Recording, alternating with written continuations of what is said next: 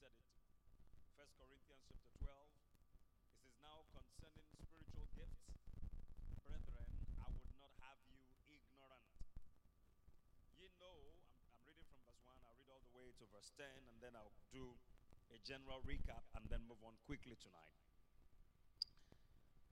You know that you were Gentiles carried away unto these dumb idols, even as you were led. Wherefore, I give you to understand that no man speaketh by the Spirit of God calls Jesus accursed. That is, you can't curse Jesus if you are speaking by the Spirit of God. And that no man can say that Jesus is the Lord but by the Holy Ghost. Now, there are diversities of gifts but the same Spirit. There are differences of administrations but the same Lord. And there are diversities of operations but it is the same God which worketh all in all.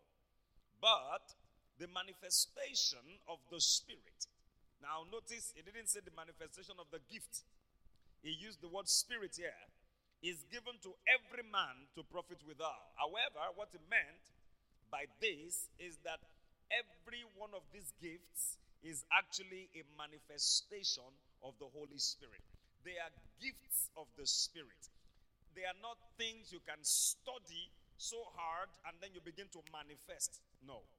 You can't walk your way into these gifts. You, they, are, they are gifts that the Holy Spirit gives to man. And so when you see any of them in operation, it is the Holy Spirit that is in operation. Can I have an amen? Please make sure you're not on your phone. Make sure that you're listening. That's why you're in church. So keep your phone in your pocket.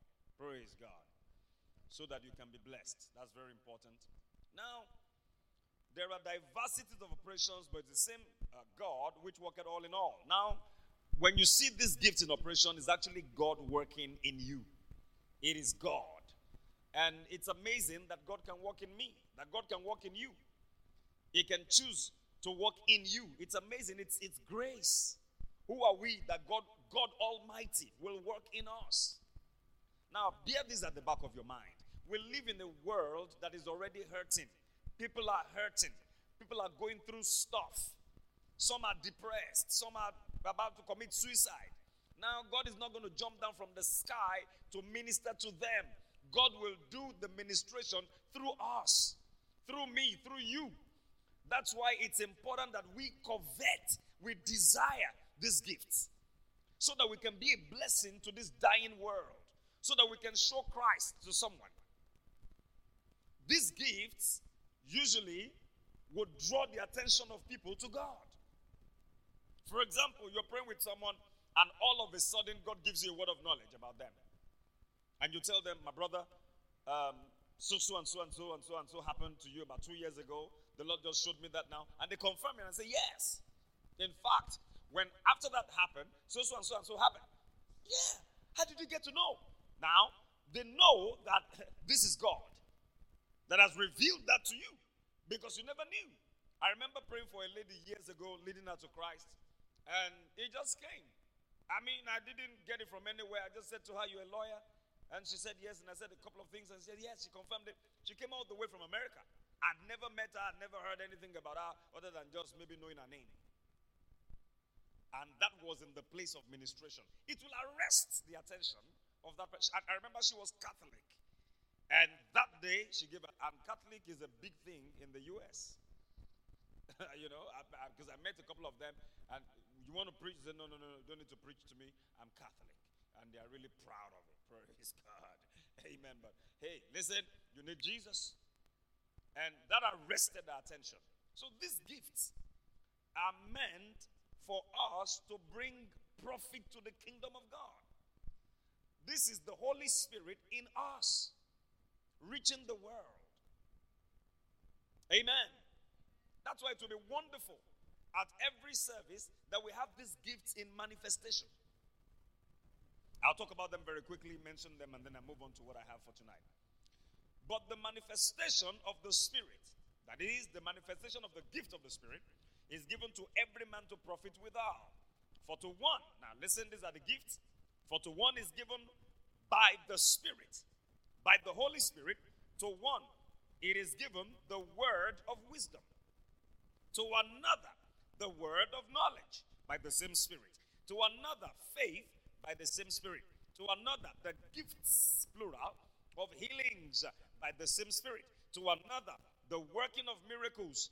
To another, prophecy. To another, discerning of spirits. To another, diverse kinds of tongues. To another, the interpretation of tongues. But all these worketh that one and the self same Spirit, dividing to every man, distributing to every man severally as he will. The Lord bless the reading of this word in Jesus' name. Now, the gifts are nine in number, as enumerated here in this chapter that we have read. Now, to help, especially those of you who are joining us uh, for the first time or second time, the gifts are nine, the gift of the Holy Spirit. But they are categorized into three.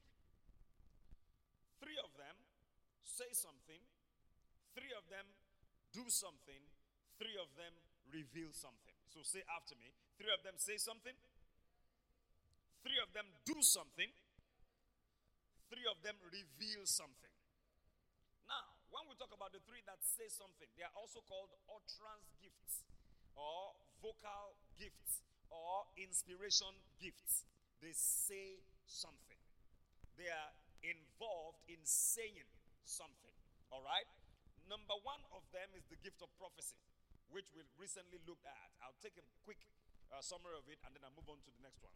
Number two of the gift that's the three of them that say something is um, diverse kind of tongues, which we are going to look at tonight. And then the last in that category is the interpretation of tongues. So say with me the gift of prophecy, diverse kind of tongues, and then interpretation of tongues. Those are the three gifts that say something. Now, there are three of them that do something. They don't say, they just do. They are power gifts. They are called power gifts.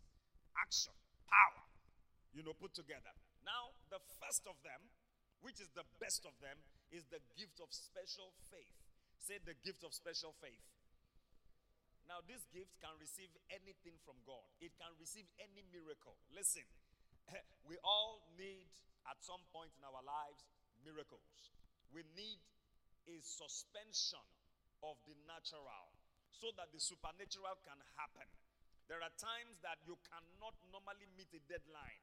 It will take a miracle for you to meet that deadline. Maybe you are involved in a project, you need to submit by a particular date, you have just five days to go, and where you are is far off from the day of submission. Now, you need a miracle. Because you have to turn it in, especially if you school abroad. They don't understand, well, sorry, um, you didn't meet deadline. I'm sorry, my, my computer bro- broke down. Sorry about that. You need a miracle. So miracles are not just for hands to grow and legs to grow and eyes to grow and things like that. Miracles are miracles. You need when whenever you need the natural to be suspended so that the supernatural can override that, that's a miracle. Talk about water also turning to wine, that's a miracle. I mean, without anybody adding sugar or, or sweeteners or additives or any of those things, they needed wine. John chapter 2, in a marriage, the, they had run out of wine and they needed it like right there. The Bible doesn't tell us the guy could afford. If he could afford it, Mary wouldn't have gone to bother Jesus. They would just go and buy. But hey, they needed one. And Jesus turned what they had available into what they needed. He made a miracle. They needed bread in the wilderness, John chapter 6. He asked Philip, Hey, how are we going to feed these guys? About 5,000 men, about 20,000 people all together. And Philip said, Look, if Master, if we buy bread what 20, uh, 200 penny worth, it won't be enough to go around. Okay, what do you guys have? Well, we have just a small lunch for a small boy, five loaves and two fishes. What is that among so many? Jesus said, Let me have, let me have what, you, what you've got. And they brought it to him, and he took it and blessed it and distributed to the disciples and they distributed to the people and they, they, they were all well fed and they had 12 baskets of leftover that they could not eat. They were so satisfied. They had 12 baskets, huge baskets of leftover. That's a miracle. That's a miracle. That's suspending the natural process. The natural process was for them to go and look for bakeries to buy bread. Value bread, Sebilo bread, Oluwaseun bread. Uh, what else now?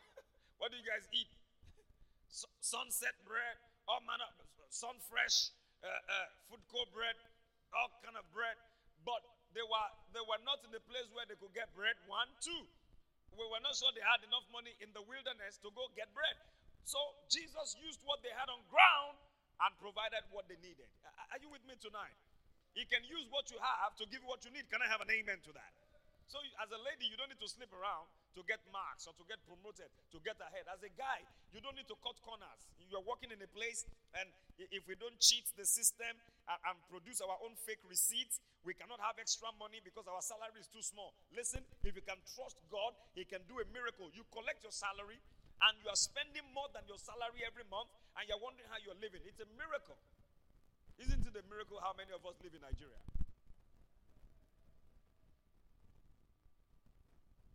Are you with me? We have a God who supplies. We don't now ask people that are collecting salary. Now I don't get salary, but ask those who are getting salary. But especially believers. By the time you put pen to paper, maybe you're earning 50,000 a month and you're feeling cool. But look at how much you're spending. Some of you are spending 80,000 a month, 90,000 a month. Where is the extra coming from? And you are not stealing from your boss. That's God blessing you. And we can have much more. If God gives you something and you appreciate it, He can give you much more. Appreciation, thanksgiving multiplies the miracle. That's why every time Jesus took the bread and the fish, the first thing He did was to give thanks. And after giving thanks, it multiplies. Can I have an amen to that? So the gift of faith can receive a miracle. It is number one of the power gifts. Number two of them is the uh, uh, uh, uh the the working of miracles. The working of miracles. That one works miracles. The gift of faith does not work miracles, it receives a miracle, but the working of miracles actually works it, it produces it. And number three in that category is the gifts of healings. The three of them are called the power gifts, the three gifts that do something. The last one, we have the three of them that reveal something. They, they are called revelation gifts. What do you reveal? You reveal something that is hidden. You don't know the content of my pockets right now. You can only guess at best. How much do I have in my pocket? 1,000, 2,000, 10,000? You can only guess until I dip my hand in my pocket and reveal to you the content. God can reveal to you your life. You can be in agreement with someone in prayer, and God can reveal to you certain things about them. You want to get into a relationship with someone, you better pray and, and tell the Holy Spirit, I want some revelation about this person. Now, those revelation gifts are three also they reveal something. Number one of them is the word of wisdom. Number two is the word of knowledge. And number three is discerning of spirits. Word of wisdom is will, will show you is a supernatural revelation of what is in the mind of God concerning the future. It can tell you what is going on now and what is going to happen in the future. All right? It is connected to the present and to the future. Now, we also have word of knowledge. Word of knowledge is connected to the past. Where that person is coming from. Maybe whatever has happened in their lives and whatever, whatever, whatever. Something connected to the past. Discerning of spirits. The word to discern means to see. Discerning of spirits is a supernatural ability to see into the realm of the spirit. Those are the nine gifts. I've done a teaching on virtually all, maybe seven of them now. So, number eight, I want to go quickly tonight to uh, interpret, um, sorry, diverse kind of tongues. I spoke about prophecy the last time. I spoke about prophecy last week. Um, what do I want to tell you again, very briefly about prophecy? Now, prophecy is different from being a prophet. You can prophesy, that doesn't make you a prophet. Uh, what is the essence of a prophecy? When somebody operates the gift, the simple gift of prophecy, three things are bound to happen. A prophecy brings comfort, it brings exhortation and it brings edification. That's the purpose. What is comfort? You know comfort. I mean, everybody needs comfort even right now. Edification is to build up, exhortation is to draw nearer to God. You find that in 1 Corinthians 14 and verse 3. All right?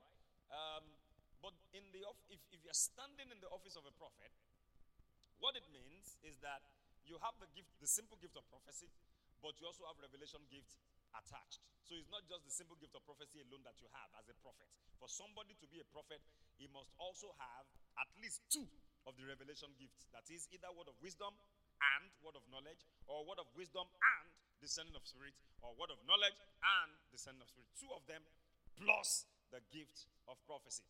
And I gave us an example last week, Act chapter 21, uh, from verse 1 all the way to 8, of the daughters of eh, the evangelist called Philip. They were virgin daughters. They functioned in the simple gift of prophecy. There was a church in their home.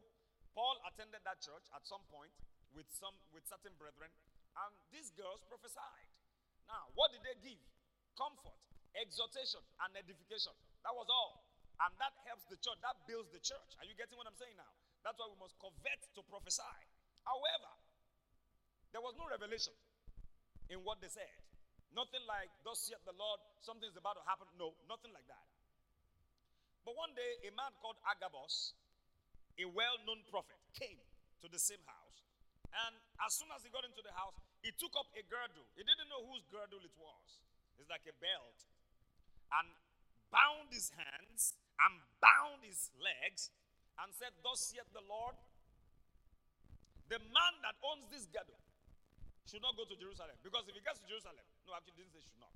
He said, This man will be, this is how the Jews will bind the owner of this girdle in Jerusalem. Now, that was not, it didn't sound like good news. So the brethren there were telling Paul, ah, look, this man Agabus is a prophet, he's not a commercial prophet, he's a solid prophet. If you go, they will bind you. And they were, they were begging Paul not to go. He said, no, I'm going to go. Why are you breaking my heart? I'm ready to go and die at Jerusalem, not only to be bound. Now, that was a revelation the man showed them that something was about to happen to Paul. The girls were in the house, but they didn't see that. So, what is the difference? Those girls functioned in the simple gift of prophecy. Their prophecy brought comfort to the church, edification to the church, and exhortation to the church. If somebody says, now, maybe they take up your wristwatch or they take up your phone and say, whoever owns this phone, Mm, serious affliction is waiting for you in Lagos. Don't go to Lagos. Now, does that sound like prophecy? Does it sound like comfort? Does it sound like exhortation? Drawing near to God? Does it sound like edification? No. It doesn't build you up in any way. But it involves revelation. That is the difference between a prophet and those who are just operating the simple gift of prophecy. Did you get the difference now?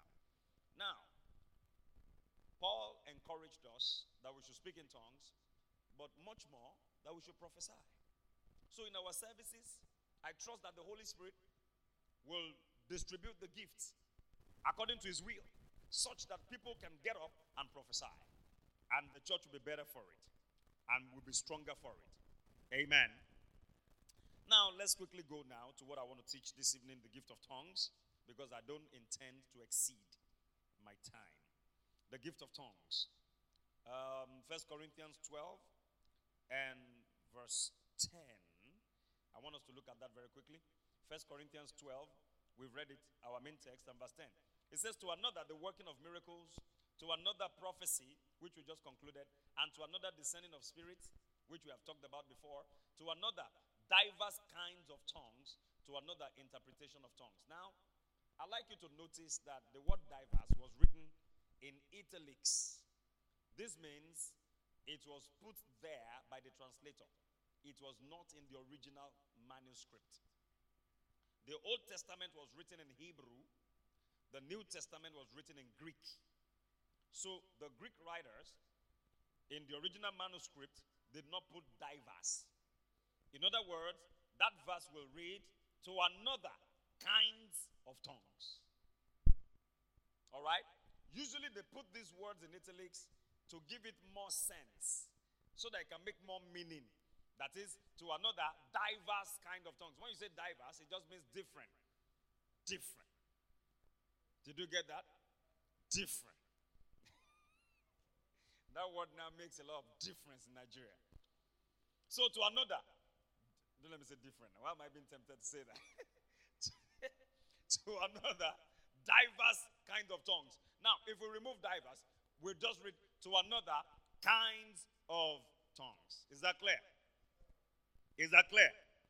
All right. So, um, let's look at Mark chapter 16 and we'll read from verse 15 to 18 very quickly. Kinds of tongues. Kinds of tongues. Like an, another example of words that have been italicized is what you have in um, uh, Daniel 11:32, I believe. But the people that do know their God, they shall be strong and do exploits. The word exploits was not in the original manuscript. It was, if you if you check it in the KJV, KJV put exploits. But if you check it in the written one, not in the app, you, you might not find the mobile app, you will find that the word exploits is written in italics. It means that that verse actually reads, But the people that do know their God shall be strong and do. Do what? Anything. But so that it will make more sense, they put exploits. So that's what we have now in diverse kind of tongues. It's just kinds of tongues. All kinds of tongues. Isn't the Holy Spirit amazing? Mark 16, very quickly, straight to the point tonight. Mark 16, and from verse 15 all the way to 18. And he said unto them, Go into all the world and preach the gospel to every creature.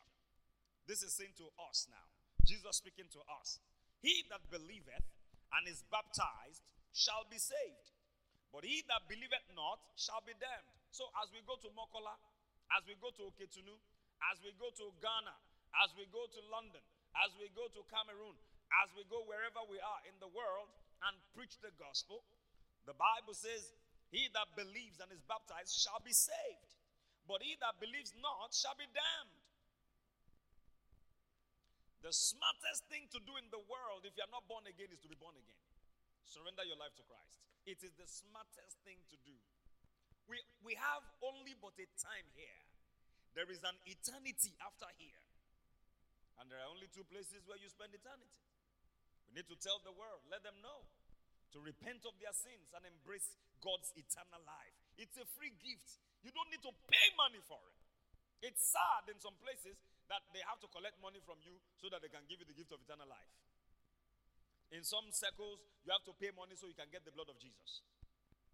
In some circles, you have to give a special offering so you can see the fire of the Holy Ghost coming down physically in the church building. That's wrong. Those are errors. Those are lies. And do you do you realize that in those places where people lie a lot, they have a mammoth crowd? Several hundreds of thousands of people in deception. They just cannot see. That's why we cannot afford to keep quiet. We can't afford it. Salvation is free. Jesus paid the price, it cost him his life. But the sinner doesn't have to pay anything. All we have to do is to tell him, Jesus loves you, and you don't have to go to hell. You don't have to. Listen to me. Everyone that goes to hell will go there as an uninvited guest. Because God already made heaven available. In fact, He brought heaven to us. Because He doesn't want heaven without us. Glory be to God. So if anybody chooses to go to hell, it's their choice. But hey, can we help them by telling them? So Jesus speaking to us here, verse 17. Now, he said, when you go out to preach, these signs shall follow them that believe. As you preach and they believe you, these are the signs that will follow those that believe what you preach. In my name shall they cast out devils, they shall speak with new tongues. They shall take up serpents and if they drink any deadly thing, it shall not hurt them. They shall lay hands on the sick and they shall recover. Now, don't go and drink poison and say, Well, Pastor just said in the Bible study tonight, they shall drink, they shall drink any deadly thing and it shall not hurt them. And you take some gallon of, you take some, some poisonous uh, drink and then you take it, glow, glow, glow, you find yourself in heaven. Now, this is talking about you have the Holy Spirit. You are going to be filled with the Spirit. If it does happen, somebody is trying to kill you, it won't harm you because you don't know. And the Lord will protect you. Not that you put the Lord your God to test. Like Satan was saying to Jesus, Mark chapter 4 and Luke sorry, Matthew 4 and in Luke 4. He said, Jump down from this cliff headlong. After all, it is written concerning you, shall give his angels charge over you to keep you in your ways. Now, that's Satan quoting the Bible to the living word. He was quoting the written word to the living word, to Jesus. Satan can quote the scriptures, he can quote it to you. That's why you need to be careful. It's not every voice you hear that is the voice of the Holy Spirit. You must be able to discern. He carefully removed some things from that scripture because this is the way Satan reads the Bible. He can read the Bible, but he reads it upside down. That's the way he reads it. That's why you have all manner of interpretations in the world today, even in some churches. Places where they tell you you can live in sin and be comfortable. It's okay. God is not mad at you. It's not your spirit that is committing the sin, it's your flesh. And henceforth, no we no man after the flesh. Okay, sir, go and steal from the grocery store and let them catch you and see who they will cast into prison. Say, no, no, no, no. I wasn't the one that stole the money. It was my flesh that stole the money. All right, let us separate your flesh from your spirit. Then you are dead. Are you getting what I'm saying tonight? Lopsided doctrines. Lopsided. That is the work of Satan. And no marvel, Satan transforms himself into an angel of light. Second Corinthians 11 14. There are pseudo lights. They look like the light of the gospel, but they are not the gospel. The gospel should change us. Jesus preached repentance. John preached repentance. The, the apostles preached repentance. All the way into the Act of the Apostles, which we can actually call the beginning of the New Testament, they preached repentance. Peter said to them, Repent on the day of Pentecost. Men and brethren, what shall we do to be saved? He said to them, Repent of your sins. So that times of refreshing can come from the presence of the Lord. When Paul picked it up, also, he did a miracle and they were going to worship Paul and Barnabas. He said, Hey, no, no, don't do that. Repent. The church today says, No, be comfortable the way you are. Jesus loves you just the way you are. Yes, he loves you. But half truth is more dangerous than a lie. That's why we must have the Holy Spirit. When you're listening to a preacher, you should be able to discern. The Holy Spirit within you will bear witness. Phony, phony, phony, fa, fa, fa, foul. I was listening to someone a few few days ago, and he was talking, I guess out of passion. And he said, God is not light. I said, Really? really? I sat in front. And the man himself that was preaching said, I'm good. I know tonight I will offend some people here. I will offend. I said, All right, you know that. I just didn't have the boldness of Smith Wigglesworth.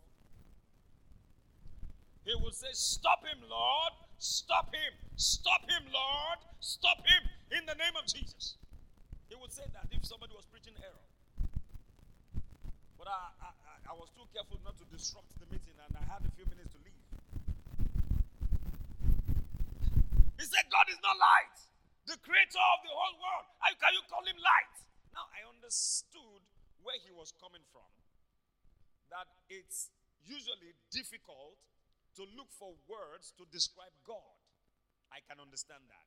But the Bible says very plainly that God is light.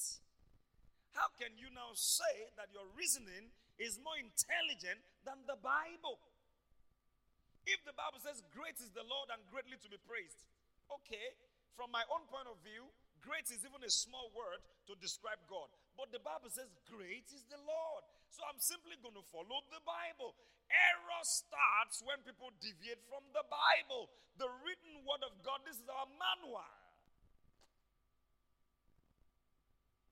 Man, you could you could imagine my anger. Because Psalm, Psalm 36, verse 9, first of all, came to my head. From my spirit to my to my head. For with you is the fountain of life, and in your light shall we see light. Psalm 27 came to my head, verses 1 and 2. David said, The Lord is my light and my salvation. Whom shall I fear? The Lord is the strength of my life. Of whom shall I be afraid?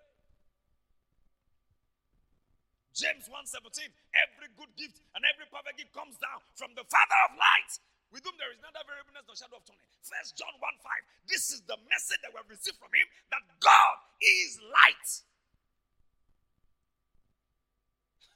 How many of you, somebody said God is not light? I have too many scriptures to give you, sir.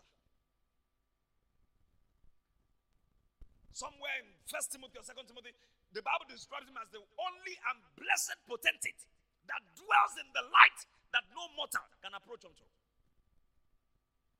Ah, sometimes people need to read their Bible. Don't just come and preach what you think. Preach the word. The word! Not your experience. The word of God. I beg you, church. That's what we call this Bible study. The best time of my life, the best time of my life is when I sit down with the word and I'm there three, four hours and I'm enjoying the presence of God. Today I was just telling my wife, I said, Man, oh Lord, God is amazing. God. I read certain things in the old covenant, then I came to the new. I was reading about the ministry of Jesus. I was reading through the Gospel of Mark. You guys need to go and read. in one place, they came to ask him a question to tempt him. They said, by after he cleaned the temple and he dealt with the money changers and all of that in Mark Mark 11, and so I think this is Mark 12 now. The Pharisees, the, the chief priests, and the elders, and you know these top top people, religious authority of the day, they came to him and said, by, by, by, by what authority and in whose name are you doing what you're doing? They came to challenge him. He came back into the temple. Within two chapters, I saw Jesus in the temple like three times. Before he beat them, he had actually come to the temple before. He didn't say anything. The Bible says he came, I think maybe in the noon or something, and looked through, he looked on everything, he looked through everything that was going on. He didn't utter a word and he left because the father didn't tell him anything to say. The second time he came back to the temple, he whipped. That was when he whipped the money changers, overturned the table of those that were selling doves and all of that, and he didn't allow any man to carry any vessel through the temple. The third time, he came back again. Now, that time that he came back and whipped them, he whipped them to clean up the house, to teach. And what he taught that day was that the house of God should be is actually called the house of prayer. Expression house, I want to beg us. This is the house of prayer. The Lord said to me, if the church does not become the house of prayer, then it will become the den of thieves. Jesus said, my father's house, my house shall actually, it was quoting from Isaiah, maybe 52 verse 7 or so. My house shall be called the house of prayer. He said, But you have turned it into a den of thieves. It will become a hub for prostitutes. It will become a hub for Yahoo boys. It will become their meeting point. You know, people go to church and they don't feel God. They don't sense the presence of God in the church. Many, many churches today are like motivational centers. Like, Pastor, just give us the motivation for the week. And when you are done, then they have their caucus meetings. That is the place where they meet, the place where they should be convicted by the Holy Ghost. Are you with me? Do you know why it has become like that? Because prayer is missing. Prayer is missing. When the prayer altar is burning fervently with fire, people will begin to line up. Revival will be happening. People will be giving their lives to Christ with ease People will be revived in our services. They will be revived on their, on their own at home. I learned this last Sunday. I was in church and worship was going on, and somebody was getting slain in the spirit. I said, Thank God. Because that particular person, glory be to God. it's one of the projects I'm trusting God for. Because she's she's a huge blessing. Someone Satan is just trying to manipulate and waste her life. A huge blessing she's been to this church. Very influential, bringing people to church. I mean, but the devil's just trying to waste that life. And while worship was going on here, I think second service, boom, she was manifested. Slain in the spirit. That's what happens when we pray. I love the head of the choir. She said to me, Pastor, we don't want can we be having our Bible, um, BBC class on Saturday? I said, why? She said, so that on Sunday we can have time to pray because we've not been having some time. We want to pray some more. I said, Wow, you have it. Anything we can move for prayer, I'm for it. But for us to stop praying, I will never agree. Somebody say, oh, Pastor, people are not really joining the Mixlr intercessory prayer. I said, I don't care. If it's one person, we continue to pray. God doesn't need the multitude. As many as, as few as will be faithful, we will continue to pray. Do you know what the apostles said? They said, Let us leave all these things serving of tables, Act chapter 12, I believe it is. So, so that we can give ourselves to, to prayer. Get that for me. Come on now, somebody. Is it Act 8? I know it's early on. I think it's chapter 8 because the church was growing. The church was growing and they were having problems. If it's not six, I think, let, let, me, let me just go back. Yes, it's Act chapter 6. Act chapter 6. The church was growing now, verse 1. And in those days, when the number of the disciples was multiplied, I'm trusting God that Expression House, the, the members will be multiplied. Amen. There arose a murmuring of the Grecians against the Hebrews because their widows were neglected in the daily ministration, in the daily distribution of food. Eh, the, the Greeks were fighting eh, eh, eh, eh, the Hebrews because their widows were neglected. That became, it was almost becoming political in the church. Issues were occupying them, they were settling quarrel. There are churches where they settle quarrel. All they do is settle quarrel. Every Sunday, settle quarrel after service. If that is what we are doing, then Satan is sitting in the middle of the church. The gate of hell wants to prevail. Then the twelve called the multitude of the disciples unto themselves, unto them, and said, It is not reason that we should leave the word of God and serve tables. The word of God is our primary occupation. Wherefore, brethren, look ye out among you seven men of honest report, full of the Holy Ghost and wisdom, whom we may appoint over this business. So we don't get distracted. Somebody take out the kids for me, please. This is not the playground. Verse 4. But we will give ourselves. Look at that. But we will give ourselves continually. Continually. Not once in a while. We will continue till He comes. We'll give ourselves continually to prayer and to the ministry of the word. The two must not suffer. A church where the pastor is just telling story, story, story, story, the people will be malnourished. They will have spiritual kwashiorkor. They won't know their left from their right. They only know stories.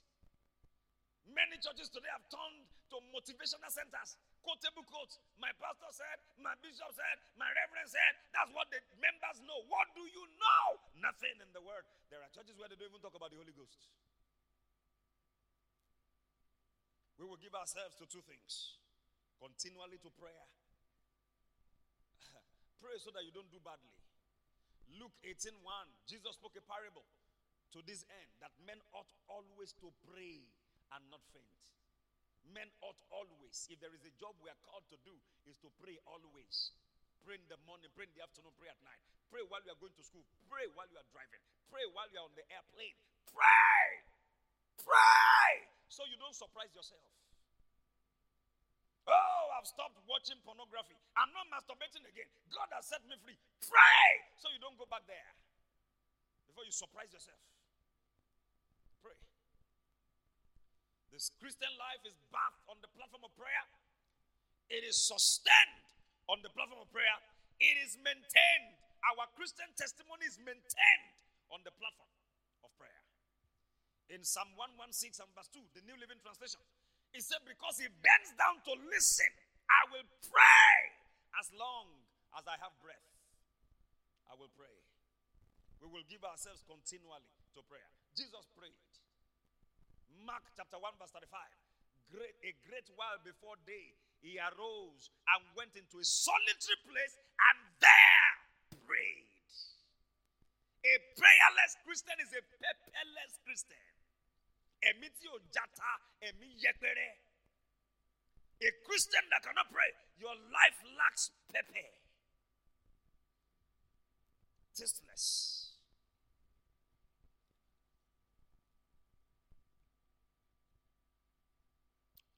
Let me run very quickly because I must finish this tonight.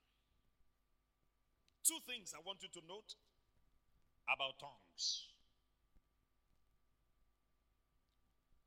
Before I give you the two things, let me say this as a statement. Speaking in tongues has nothing to do with linguistic ability, nothing to do with the mind or the intellect of man. It is a vocal miracle. It is the most prominent of the vocal gifts, or the gift of utterance, or we call them gift of, gifts of inspiration. It is not the best, but the most prominent. You find it all over the New Testament. The most prominent is the most common among them. But it has nothing to do with your mind or with your intellect. When you speak in tongues, you bypass your mind. They've carried out research on this. In fact, do you know that speaking in tongues has something to do with your immune system? You speak in tongues for one hour. Senior pastor shared the information with us. Please, even you can get it on Google when you get home tonight. Check Google. Speaking in tongues plus my immune system. You will see the benefits of speaking in tongues. It helps your immune system. It reduces the aging process. My wife told me some time ago, she said, ah, when she had the senior pastor say that, said that's why my husband is very young. I refuse to age. I, in fact, you know what she said to me? She said, You are just aging backward. I said, Thank you very much. Because by the time I wear my shorts and sneakers and t-shirts, some of you need to compete with me. That's the truth. Speak in tongues. Paul the apostle said, I thank my God. I speak in tongues more than you all. He, he was talking to the Corinthian church, First Corinthians 14, 18. He said, All of you put together, I speak in tongues more than you all. He wasn't boasting. He was telling them something about speaking in tongues. I will tell you in a moment. Two things I want you to know. Number one, tongues is a supernatural sign. Jesus said in Mark 16, 15 to 17, and this sign shall follow them that believe. In my name, they shall cast out devils, they shall speak with new tongues. Some of you gave your life to Christ on Sunday, or last week, or two weeks ago. And some ministers prayed for you and they laid hands on you, and you began to speak in tongues. Don't stop it. It's a supernatural sign. It's a supernatural sign. Sign of what? It's an initial evidence of the baptism of the Holy Spirit. The moment anybody gives their life to Christ, the Holy Ghost comes into them. But when they are being ministered to, the Holy Ghost comes upon them. And when it comes upon, you will speak in tongues. We have an example in Acts chapter 2, verses 1 to 4. When the day of Pentecost was fully come and the Holy Ghost descended, the people began to speak with other tongues as the Holy Spirit gave them utterance. So, first of all, it's a supernatural sign. Jesus said it's a sign that will follow believers. It is the initial evidence of the baptism of the Holy Spirit. Speaking in tongues is not for unbelievers, it's a sign that follows believers. Unbelievers try to fake it. All right? In movies, in some other things, or sometimes they're making jest of us. what are they saying? They don't know what they're saying. to us, that thing you are messing with is a supernatural sign. And it can make a difference in your life. Hebrews chapter 8 and verse 6. The Bible talks about this dispensation. That this one, we have a better covenant established on better promises, and particularly in the area of the Holy Spirit. You won't find speaking in tongues. You'll find almost all the other gifts of the Spirit in the Old Covenant. Word of wisdom is there, word of knowledge is there, the sign of spirit is there, uh, gift of prophecy is there, uh, gift of faith is there, working of miracles is there. Plenty. Elijah alone performed eight miracles, Elisha performed 16. So, all of those gifts, you find them in the Old Covenant. The only one you won't find there, that you only find in our dispensation, is this gift of tongues. And so, it became very prominent from the Act of the Apostles when the new church, when the, the church actually, the church of God was bathed, bathed by the Holy Ghost. And one powerful thing, one common thing among the church of God, among the brethren, was the speaking in tongues. It's so amazing.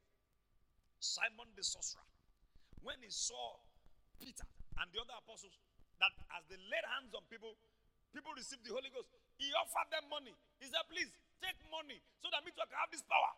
As I lay hands like this, people will receive the Holy Ghost. They said to him, Your money perish with you. Number two thing that I want you to know about tongues is that is a devotional gift. Somebody says a devotional gift. When Paul wrote to the church at Corinth, when he said to them, I thank my God, I speak with tongues more than you all, 1 Corinthians 14 18, he was giving them the purpose of tongues and explaining what speaking in tongues would do for them. Now, what will it do for you?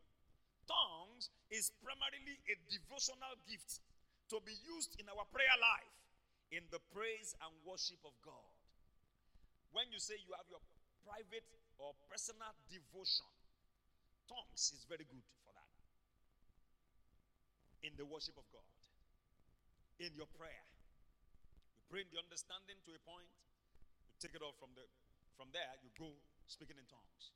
You worship in the understanding for a while, and then after a while, you start worshiping in tongues. In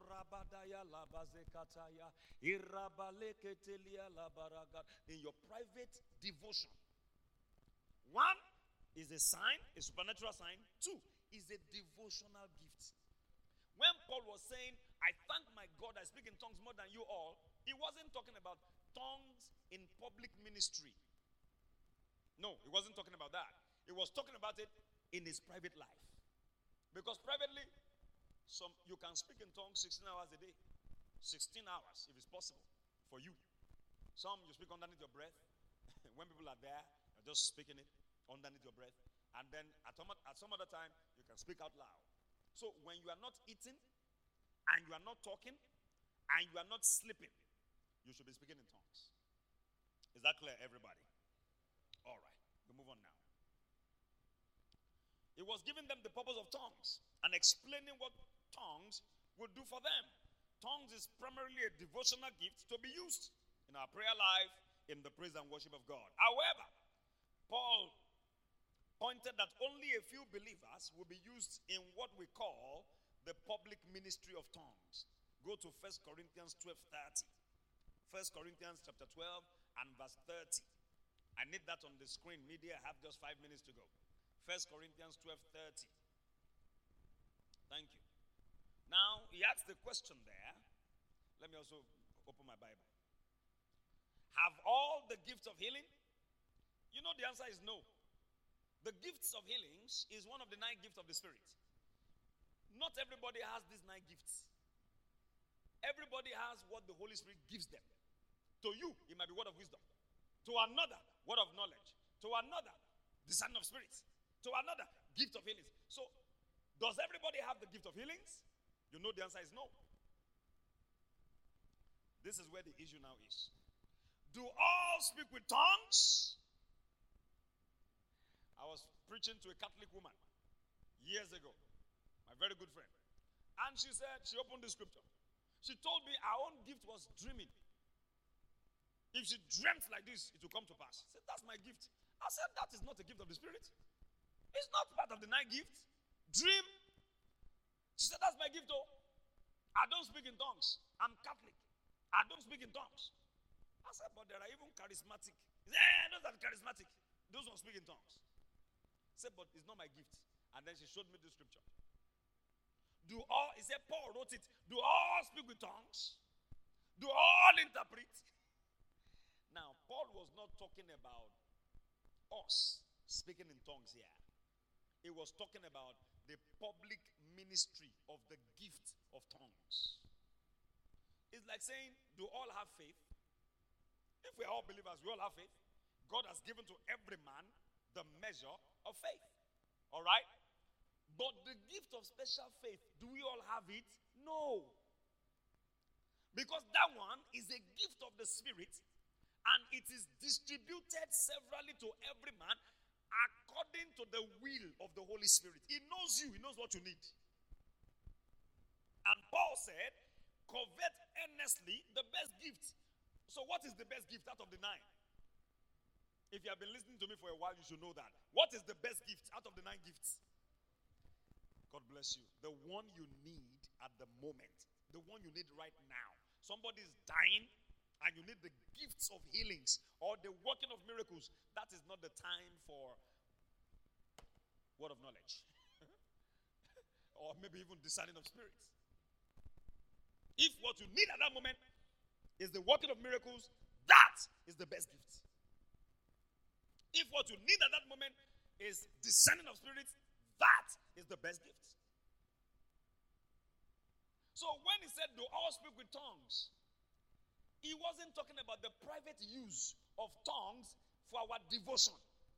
Because we all should speak in tongues. That's the desire of the Father. But do all have the public ministry of tongues and interpretation? No, we don't all have it. So get it right. And we should read in context. I will show you a few more verses.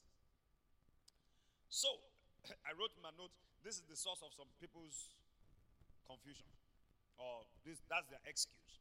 However, we must note that Paul is talking here about the ministry gift of tongues.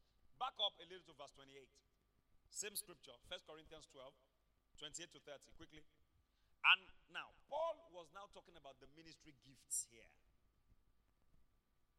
He said, and God has set some in the church. First, apostles. An apostle is a ministry gift. Just like our senior pastor is a ministry gift. He might not call himself an apostle. But God has used him to birth churches in nations, in cities. Unfortunately, in Nigeria, every young person thinks that they're an apostle. And if you are not an apostle, you are not respected. So, because people want respect, they quickly call themselves an apostle. These things have been laid out in the scriptures. Do you have the signs of an apostle? Do they follow you? If they follow you, yes, it doesn't matter your age. If the signs are there, but if the signs are not there, and you're just calling yourself apostle because everybody is an apostle now. Nobody wants to be an evangelist. Ah, no, that's that's the that's that's the lowest rank. You call somebody an evangelist. No, no, no. I am the very right reverend. I've never met the very left reverend. Most senior apostle, because apostle self has grades. I said, no, don't call me prophet. Next time, call me senior prophet.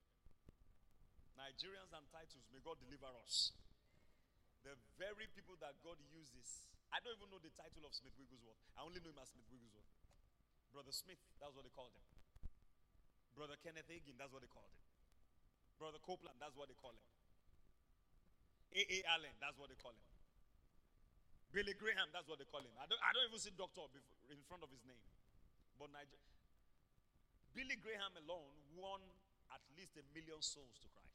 He will pack stadium full. I had the privilege of going to his library in North Carolina, Charlotte. And in the library, in a place, they put his Bibles, different Bibles that he used in his lifetime, and his tra- travel bags. Those Bibles were used. Small Bible, big Bible, different kinds of Bibles. In one section in, in, this, in the library, because the library is a tourist center in Charlotte, North Carolina, there was a video section where they usually they will play 24-7 the videos of his crusades around the world. A particular one was conducted in Nigeria. I was I was watching. I didn't even know it was Nigeria. I just heard him preach Jesus. I, I, and if you know Billy Graham, I mean, his words would cut your heart. Like, I want to talk to you about Jesus. He's a powerful man. And the interpreter said, Mo fẹ́ sọ̀rọ̀ fún ni I said, that's my country, that's my country. In the room were white people, Chinese people, Caucasian, all manner of people. I had forgotten myself completely. They all looked at me like, oh, really? I said, oh, yeah, yeah, that's my country, man. That's my, and that's my language, man. You know, I was so excited. So Billy Graham came to Nigeria. Where was I? Reinhard Bonnke. That man won millions of souls to Christ. Not a title. He was an evangelist. May God help us to be humble. See, if you want to manifest the gift of the Spirit, learn to walk reverently before the Lord. Walk respectfully, walk humbly. Humbly. Don't be carried away by the sensationalism that is going on in Nigeria today. I'm sorry, I listen to some of your apostles and I don't get anything out of what they're saying. I'm sorry about that. I try to, I try to, okay, now give me a word, and it's like motivational talking. Some of the things they say, we can learn in Harvard Business School. Some of these they say, you already know. And yes, you see, they will stand up and they will cry. Look, Forget about that. Go after the Holy Ghost. Go after the Word. Get alone with the Word and get alone in the place of prayer. Get down on your knees. You can get on the street and God will use you for a child that is suffering convulsion. I need to wrap this up because my wife has warned me I shouldn't stay beyond 7 p.m. And I'm a man under authority. Authority of the Lord Jesus Christ. Now listen, I close now. We should we should we should not be too concerned about ministering in tongues and interpreting. That's the public ministry of tongues. Don't be too concerned about that. We should be primarily concerned with maintaining tongues in the place where they principally belong. And what is that place? As a devotional gift to assist us in the worship of God. Focus more on speaking in tongues for your private life to assist you in your prayer life to assist you in your worship of God. So you can maintain a tender heart and be easily led by the Holy Spirit. Howard Carter, one of the men used mightily by God, I'm paraphrasing what he said. He describes speaking in tongues as a dev- devotional gift as a flowing stream that should never be allowed to dry up. When a stream is flowing, it will be fresh. When it is stuck, it becomes dirty and it will stink, and that water is not good anymore. But if it keeps flowing, it's going to be fresh. Let your prayer life be like that. You're, you're speaking in tongues. Let it be like that. Let it be a stream that keeps flowing and keeps flowing and keeps flowing. Tongues is not a teaching gift, neither is it a preaching gift. That is not the purpose. Amen? We'll find the public ministry of tongues in First Corinthians. Let's read this quickly. We've read it, but let's read it again. First Corinthians 14, 27 to 28. First Corinthians 14, this is the last scripture for tonight, verses 27 to 28. First Corinthians 14, 27 to 28. Now he said, If any man speak in an unknown tongue, let it be by two or at the most by three. And that by course, that is one by one, and let one interpret. But if there be no interpreter, Paul said, let him keep silence in the church and let him speak to himself and to God. When you come out, say you have the gift of public, the public ministry of tongues.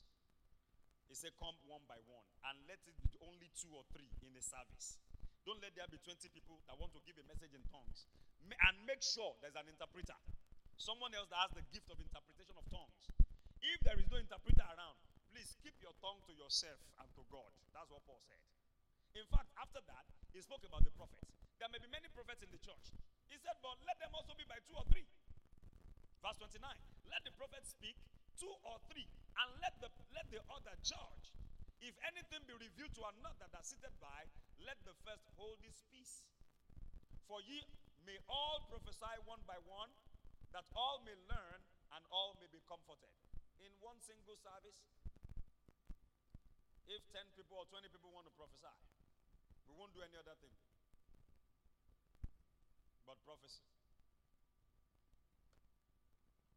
Everybody wants to do public ministry of tongues. We won't have any other thing to do but tongues.